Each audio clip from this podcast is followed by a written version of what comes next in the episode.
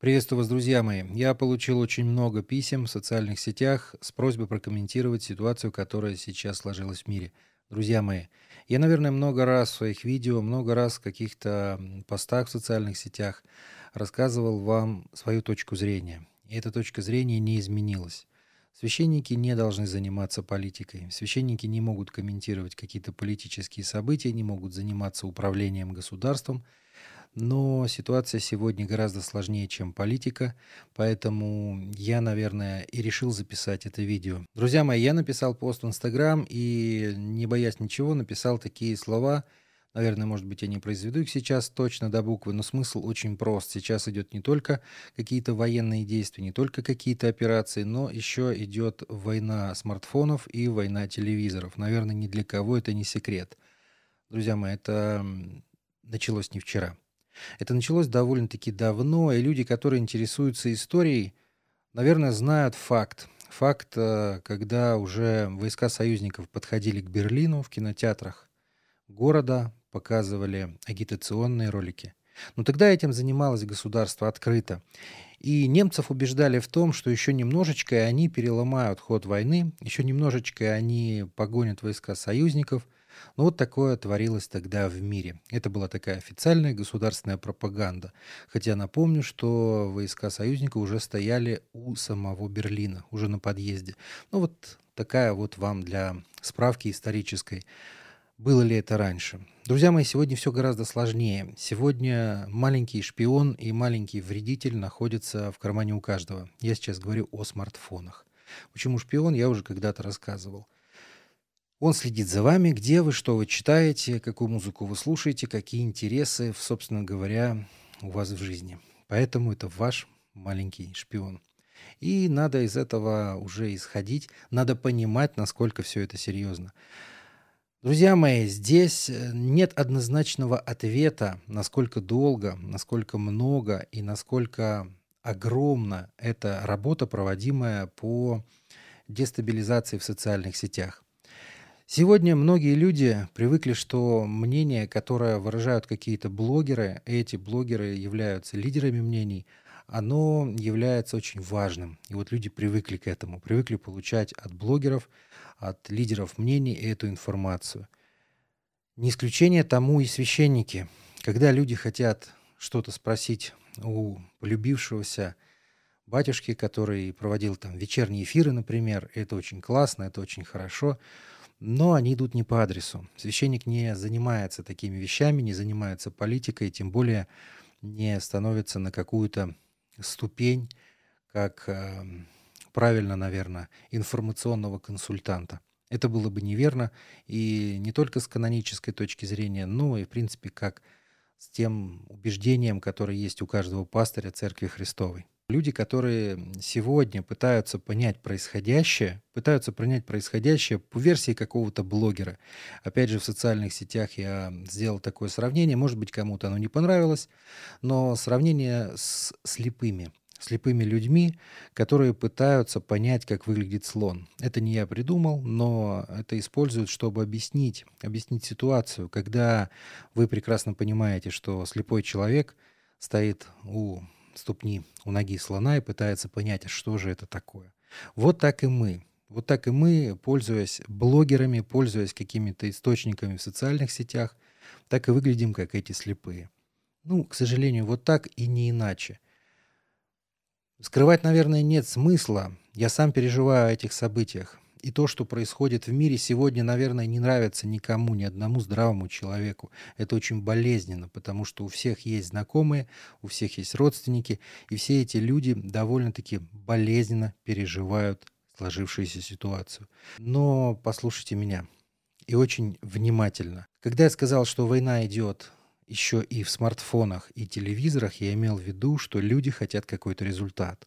Люди, которые берутся за комментарии, люди, которые берутся э, за тяжелую работу стать лидерами мнений, очень часто им не нужна правда.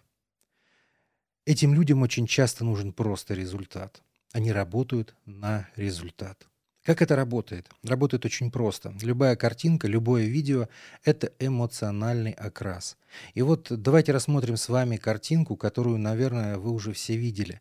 Здесь э, три части этой картинки, и на одной картинке солдат дает воду другому солдату, а если посмотреть вот с этой стороны, то здесь вы уже видите какое-то оружие. А вот общий план картинки выглядит совершенно иначе. И вот как маленький-маленький пример. Вот этим пользуются. Делают эмоциональный окрас какой-то ситуации, и людям становится понятно. И понятно не потому, что они там были, а потому что они коротко получили эту эмоцию. Вот в чем дело. Дорогие мои, держите себя в руках.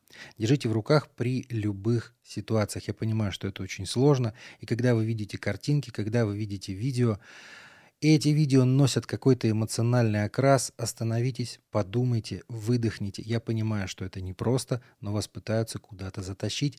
И верная, верная примета вот этой ситуации, что вас пытаются куда-то втянуть, это когда нет доказательств. Просто какая-то картинка или видео. И, в принципе, ваша нервная система начинает реагировать так, как нужно не вам, а тому человеку, который этот эмоциональный окрас туда заложил. Если вам не объясняют позицию, если на вас нападают эмоционально, это то же самое. Вас пытаются куда-то вовлечь.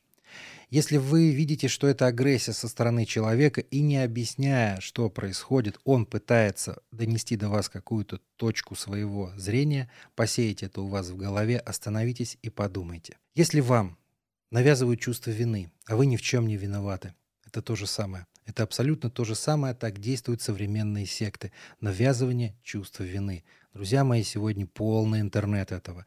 И это не только какие-то политические Друзья мои, мы видим, как а, иногда в религиозной среде верующим навязывают чувство вины. Это не христианство, это неправильно и нехорошо.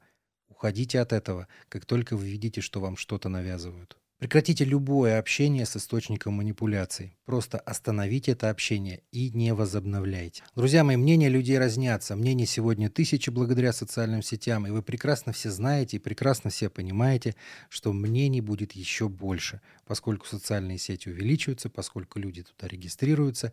И, пожалуйста, не воспринимайте лидеров мнений как конечный источник информации. Пожалуйста, это очень важно. Когда вы берете лидера мнения, когда вы берете его информацию за основу всего, здесь возникает опасность.